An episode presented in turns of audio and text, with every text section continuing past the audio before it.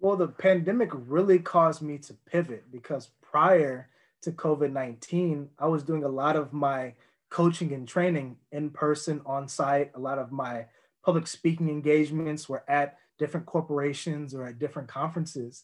And so not being able to do any of my business activities in person caused me to really force myself to think different and think outside the box.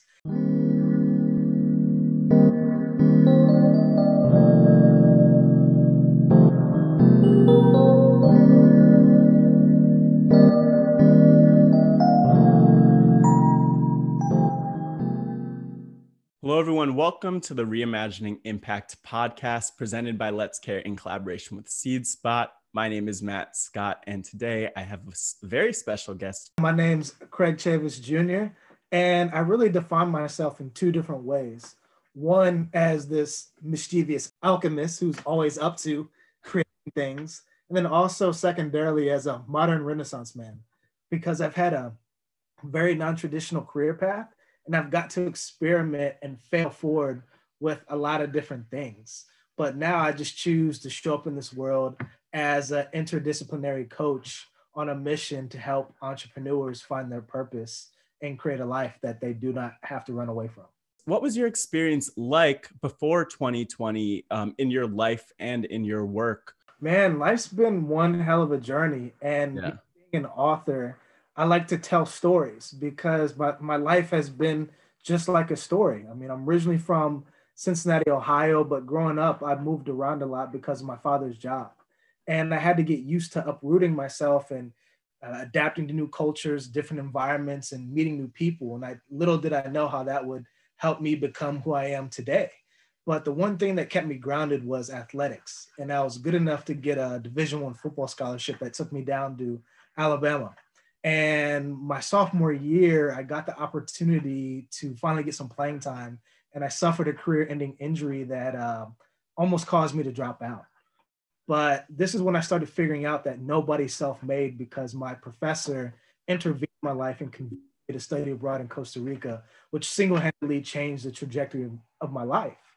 And I got hooked on this idea of becoming an international businessman, and I came back rejuvenated, started my first major business, which allowed me to DJ, and I had an entertainment company in Birmingham, Alabama. And I used those proceeds to go to Spain for 6 months. And I really got locked in on this international business path. I got out of Alabama, got my MBA in less than a year. And when I was finishing up, I was interviewing in New York and San Francisco at tech companies. And I just see myself just sitting in a cubicle all day for the rest of my life. But life changed again when I met a Peace Corps recruiter at a Chipotle in Manhattan before I went back down to Florida. And she convinced me to apply for the Peace Corps, and I did. And that took me to Peru, where I did economic development for 2.5 years. But when I went down there, I had this idea of figuring out how to start my own business in another country. I just didn't know how I'd do that. But on the side of me doing my consulting, I was working at a university, and I befriended one of the distillers that worked at that college, and they taught me how to distill.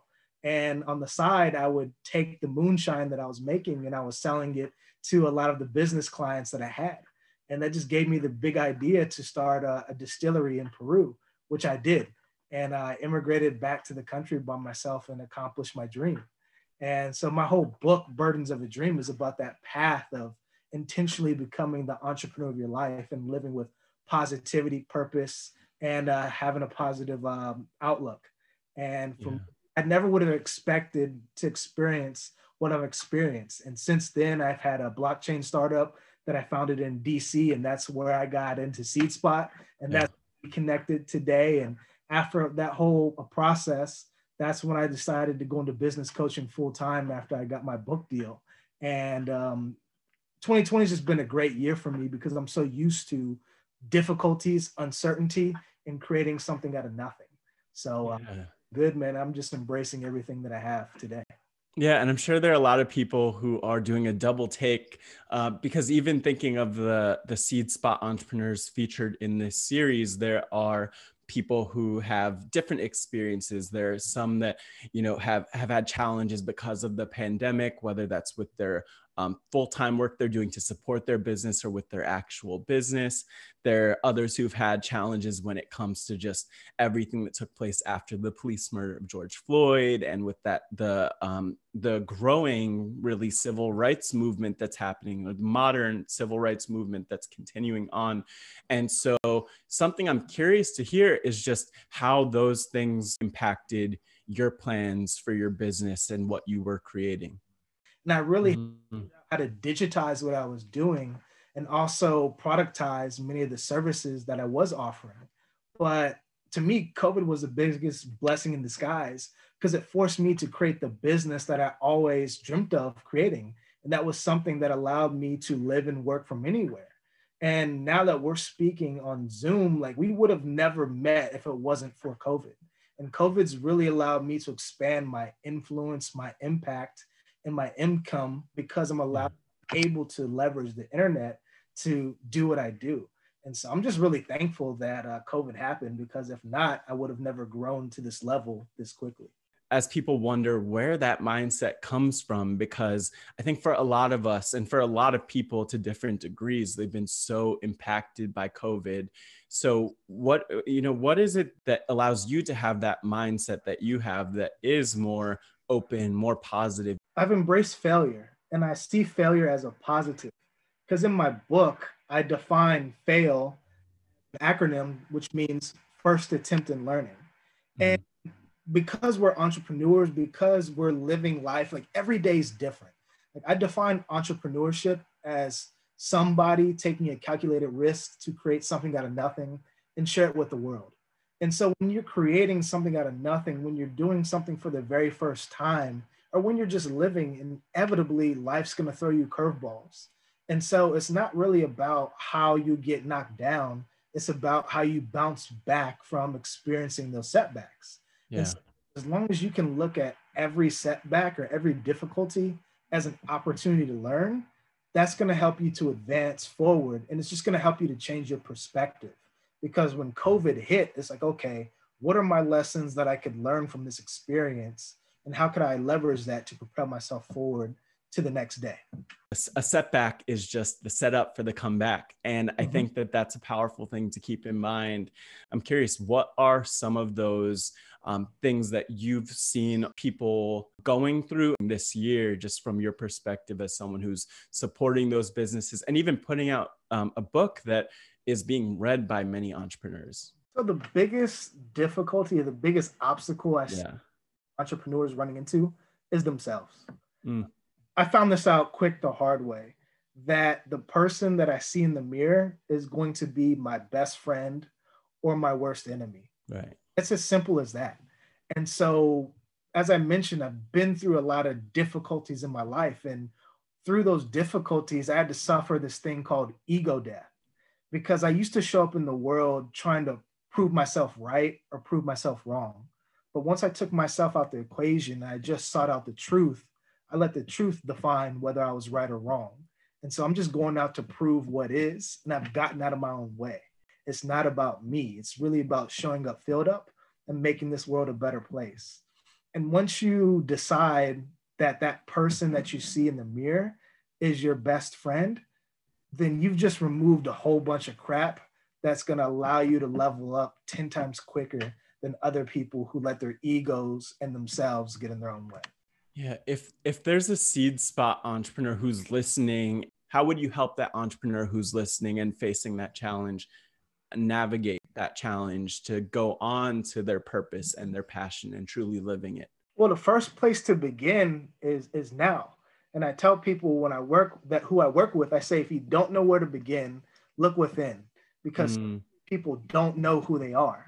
And that's one of the biggest problems, because if you don't know who you are, you don't know what you're made of, you're always going to fall for the shiny object syndrome. And you're going to chase after what other people have instead of intentionally creating something of your own doing that's built around who you really are. Because one of my core methodologies as a coach is this concept of mutual value creation. And so when you're in the business, it's really about creating value for others. And in return, that's when they pay you. But best way to position yourself to do that is to build a business around who you are. So that starts identifying what you're great at doing and overlapping that with what you love doing. Because in business, if you don't stand out, you're never going to make it. But contrary, if you don't love what you're doing, you're not going to endure, because this journey is filled with so many ups and downs. You just won't mentally make it. But when you overlap and find what you're great at doing and what you love doing, and you position that to generate market demand, then that's best of both worlds, because you're doing something that where you stand out, and you're doing something that you love, then you're also doing something that people would gladly pay you for. And it's really that, but it all starts with you understanding who you are and what you're made of. So much of the time, I feel like as entrepreneurs, we're focused on the landscape around us. We're focused on customers. We're focused on users. We're focused on funders. We're focused on, others who could support our work. And we're not always necessarily focused on the thing that's closest to us and right in front of us in the mirror, as you were saying before, ourselves. And one thing that's just so powerful about what you're saying and the work you're doing is that it starts with yourself. And I think that's an important lesson for anyone who's tuning in. Yeah, because like one of the number one things that customers look for is credibility. Yeah. It's like if you're credible as a business person or as an entrepreneur, you're going to lower their barriers to resistance. And if I know that, hey, this guy, Craig, he's been through the fire. He's broken his legs. He has some scratches. He's not crystal clean because he's been through these ups and downs. Yeah. I know through his experience that not only is he practicing what he preaches, but he preaches what he practices. And because of that, I'll be more likely to at least listen to what he has to say. And so that credibility and that authenticity in what you're doing is crucial, but you can really only get there when you start with that deep self-analysis, because you have to know thyself.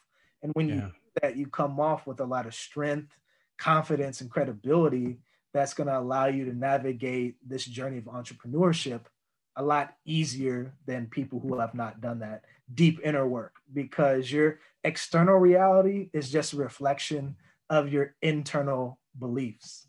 And if you don't believe you can do something, why should your customers? I mean, it's really that. It really starts with you. Yeah. And the other piece is just that when it comes to you, like one way that you've told that story of your work is by publishing your book. And so I wonder what impact, I'm curious what impacts that book has had, but for others who want to find similar ways to share their story specifically, whether that's a book or something else, is there advice that you have for them to do that? No matter who you're speaking to, everybody suffers from imposter syndrome at some point. Because I remember it like it was yesterday when I was just chilling at this networking event and I was talking to this guy and I shared with him a little bit of what I shared with you earlier. Yeah. He's like, Craig, you got a book in you, man. He's like, you should write a book. And I was just like, nah, it's nothing special. I didn't really do anything that great. And he's like, are you serious? Yeah. So later on, as I was just thinking about my previous experiences, his offer for this publishing deal transmuted from an offer into a calling. And so when I was writing this book, I wrote in less than 3 months, because it was something that wasn't just a project. Like it helped me to relive all those memories and it helped me to heal myself. And as I wrote this book for other people, I was really writing it for myself as well. But it's a win-win situation, because I think you'll really resonate with this, but the dedication of the book is as follows. And I said, this book is dedicated to all those who dare to answer their calling, to abandon the status quo, follow the road not taken, and discover the person they're truly meant to become. And so much as I was writing that for the reader, I was writing that for myself. And so just know that anybody who's listening to this, realize that you have your own inner creative genius and you have a story to tell as well. And the thing is that you better tell your story before somebody else does. Yeah. You really soak that up and embody that. You won't be afraid to let the world know who you really are. And that's when everything's going to start to change for the better. One question that I always ask at the end of my interviews is, if your life were a book or documentary, what would the title be and why? But I know that your title would be Burdens of a Dream. And so for those who are thinking about writing their own book or sharing their own story, what's the why for that title? Or what, like, where did you find that title in the process? Because I'm sure a lot of people are struggling. Like, what would the title of my book be if I'm going to follow in Craig's footsteps? Man, so the day after I closed the doors to my distillery in Peru, that those four words, Burdens of a Dream, popped up in my mind, and I wrote it down on a piece of paper. Yeah. I kid you not. And that was, I wrote the book in 2019. I closed my business in 2017. I still had that, my other business files. And after I got the book deal, I was going through all those notes, and like, I saw it and I was like, this is it. Because as I was writing the book, I realized that every dream has a cost. Like, all these people want to be entrepreneurs. All these people want to start businesses, but they don't understand that, like, to step out on faith and manifest your dream into reality is an extremely difficult and arduous process. And there's a cost to pay for doing that. And that cost is a burden. But the thing is that if you're willing to pay the cost, if you're willing to endure, if you're willing to stay the course, you'll wind up creating a life and creating a dream and living a life that people cannot even fathom. And so this is just to let people know that, like, yeah, the road not taken is a great path to take, but best believe that it comes with a little bit of pain. But if you overcome that, the pain is more than worth it. Wow, that's brilliant advice. And I just want to give you the opportunity to share where people could follow you, where they could learn more about your story, and of course, where they could get your book, at least this book, because I know you're working on your next book already. Yeah, well, the book too is actually a supplement. So it's actually a workbook, because as a coach, I'm all about action. And I want my readers to not just only think critically, but also to analyze and apply the lessons learned that I dish out in the first book. But people can find more information about me on my website at creativecraig.com. And you spell that CRE8IVECRAIG.com. And you can get my book, Burdens of a Dream, in different formats, such as paperback, hardback, audiobook, or ebook on Amazon.com. Awesome. Thank you so much, Craig. And I'll just give you the space to close us out with any final words of wisdom for those who are listening from the SeedSpot community. Well, the first nugget of wisdom, since that's the subtitle of the book, is that realize that time is gold and money is silver. People are always worried about where their next dollar is going to come from, but you could always use your mind to create money out of thin air. Like, that's not a problem. But what you can never create and never get back is your time. So make sure that you're using your time worthy, like in the right way. And then the second thing is kind of repeating what I said earlier, is that everybody suffers from imposter syndrome. Michael Jordan suffered from it. Michael Jackson suffered from it.